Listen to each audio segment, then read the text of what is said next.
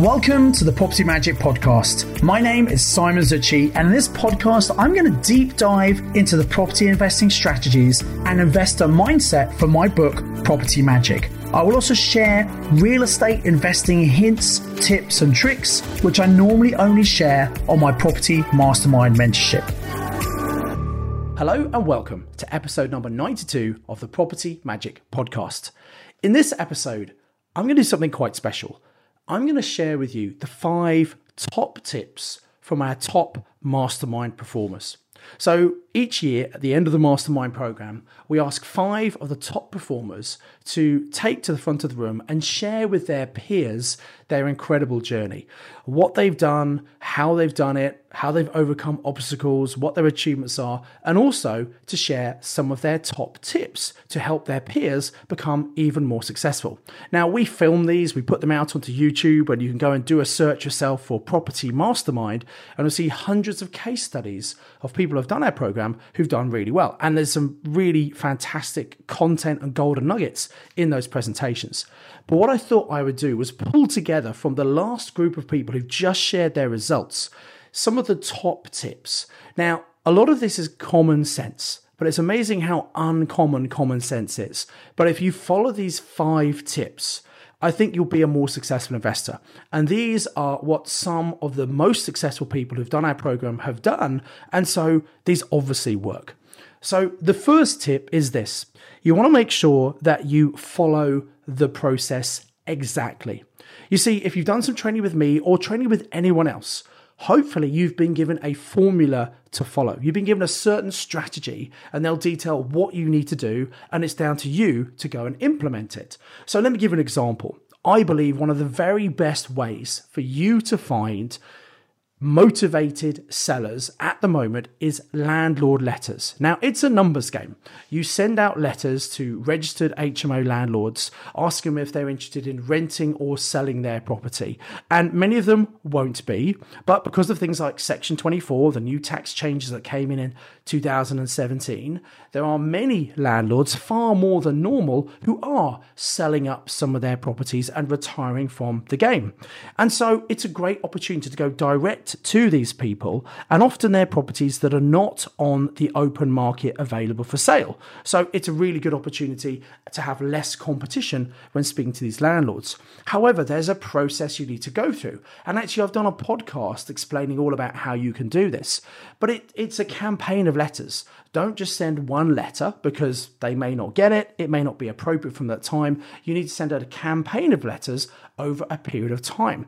And obviously, you need to personalize the letters, make them relevant to what's happening in the market. And also, you need to send it to their home address.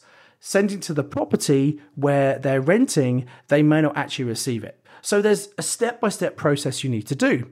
And if you don't follow the process, you won't get the results you expect. So whatever training you've done, go back over it again and make sure you're following the steps exactly. Now, the second tip is to follow up. Again, this is such a simple thing to do, and it's so obvious, and yet so many people don't do it. What do we mean by this?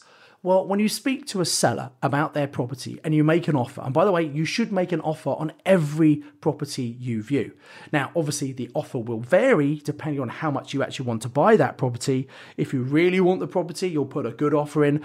If you don't really want it, you'll put a very low offer, such that if they said yes, it would be an absolute bargain for you and you'd be crazy not to buy it. So you should always put an offer in on every property you view. However, many of your offers will be rejected. In fact, you want people to reject your offer. If someone accepts your offer, it means you've paid too much. You want them to reject, and then when they reject, you come back and say, okay, that didn't work for you. What would work for you? And hopefully you can negotiate. And sometimes just coming up a couple of £1,000 will get you the deal you want. So anyway, most people will say no, and that's absolutely fine. And we need to understand that we're looking for just those motivated sellers who are flexible on the price and all the terms. But here's the secret. Most sellers become more motivated with time. As time goes on, they become more motivated, and so they become more flexible.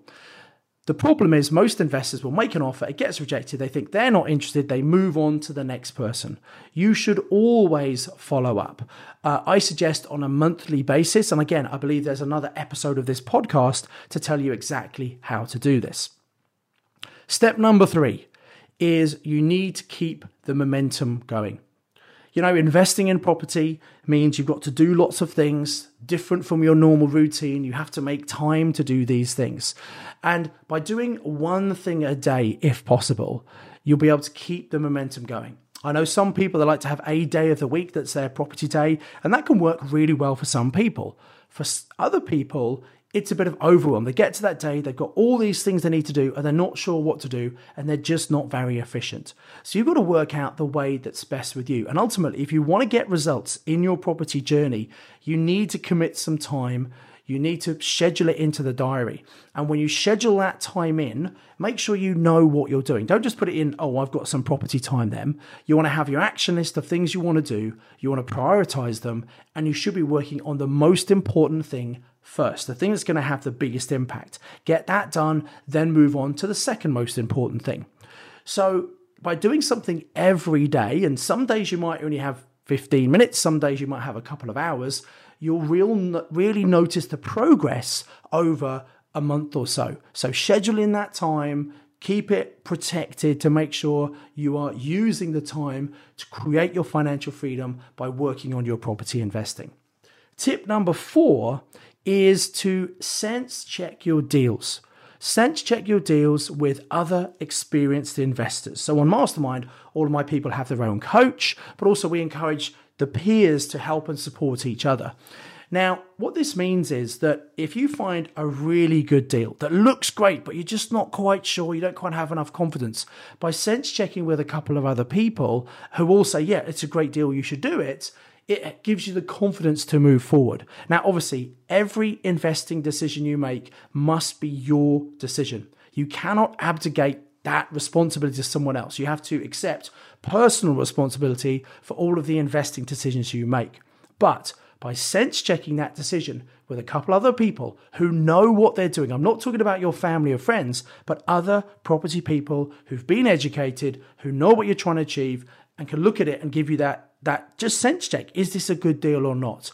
This will give you the confidence to move forward when you find a really good deal, but also it might prevent you from making expensive mistakes. You know, if you buy the wrong property, given enough time, that problem can normally rectify itself. However, you want to make sure you don't make mistakes that's going to tie money up, buy properties that are difficult to rent or don't give you the right cash flow. So just by sense checking that deal with other people, they might spot things that you've missed. Maybe you're being over optimistic with your figures, and actually they can be more realistic for you. So always sense check your deal before you buy with someone else, just to make sure that you're not going to make expensive mistakes and that you're moving quick enough to make advantage of great deals when you find them. And then tip number 5, and it was really interesting. This is something I tell all of my students, and it was great to see so many of my top performers repeating it back to me and to their peers. And this was actually a tip. Again, it's kind of obvious, but this was actually something I learned from Robert Kiyosaki. I was fortunate enough to meet up with Robert and Kim Kiyosaki a good few years ago now. And we met in a Chinese restaurant, and we had some food, and we're just chatting away, and a really inspirational guy. And, you know, he's done pretty well. He's had some challenges as well, but still, he is probably the person that's probably single-handedly got more people into property than anyone else because of his book, Rich Dad, Poor Dad. So I'm sure you've read it. If you haven't, you absolutely need to go and read Rich Dad, Poor Dad. Now, it doesn't actually talk that much about property. Instead, it talks about good debt and bad debt. But it's a really powerful book. And I said to Robert, if there's one piece of advice that you can give me to pass on to my students, what would that be? He looked back at me and said, Simon, that's easy. He said, be persistent. Be persistent. And that was tip number 5 that most of my students actually said. You see, it does take time and effort to be a successful property investor. If you're looking for a get-rich-quick scheme, you're going to be disappointed. You see, get-rich-quick suggests you make lots of money with no effort. Now, whilst you can make money really quickly in property, and many of our top performers do that, they smash our £50,000 target in a year. Some of them this last time actually got over £100,000 of income within a year, which is just incredible. And most people, it takes longer than a year to get there, right? But the challenge is you need to put time and effort in to get there. Anything worth getting is worth putting the effort in. But too many people want instant results. They try something. Maybe they try landlord letters I mentioned earlier, and they send out 50 letters, and if they don't get any responses within a week, they think, oh, that doesn't work, and they stop doing it. You've got to be patient. Some of my clients have sent letters out, and up to as much as 2 years later, they've had someone call them saying, oh, you sent me a letter, and I kept it, and I'm thinking about selling, and and it's amazing what happens over time, and amazing how sellers become more motivated. So this might sound common sense, but I want you to kind of tattoo it on the inside of your eyelids so you see it all the time, to say, be persistent. Don't give up. If you're clear on what you want and you keep taking action and you're doing the right stuff, you will get there. So just to summarize these 5 top tips, and I've kind of aggregated these from the suggestions that my top performers made. The first one is follow the process exactly. If you've had some training from someone who knows what they're doing, follow exactly what they say. Do not deviate from that. Secondly, follow up. Sellers become more motivated over time. Make sure you follow up. Thirdly, keep your momentum going. Do something every day to move you forward. Number 4, sense check your deals with other experienced people to make sure you're not making expensive mistakes and give you the confidence to move forward when it's a good deal. And number 5, be persistent. Recognize it takes time and effort. Don't give up. Just keep going. Keep going. So I do hope you've gained massive value from this episode as usual. If you have, I've got a recommendation and a request for you. So the first recommendation is make sure you subscribe to this podcast. It's completely free. It comes out every Tuesday morning, and I have 10 to 15 minutes of inspiration, tips, or hints that's going to make you a more successful investor. Why would you not want to listen to this on a weekly basis?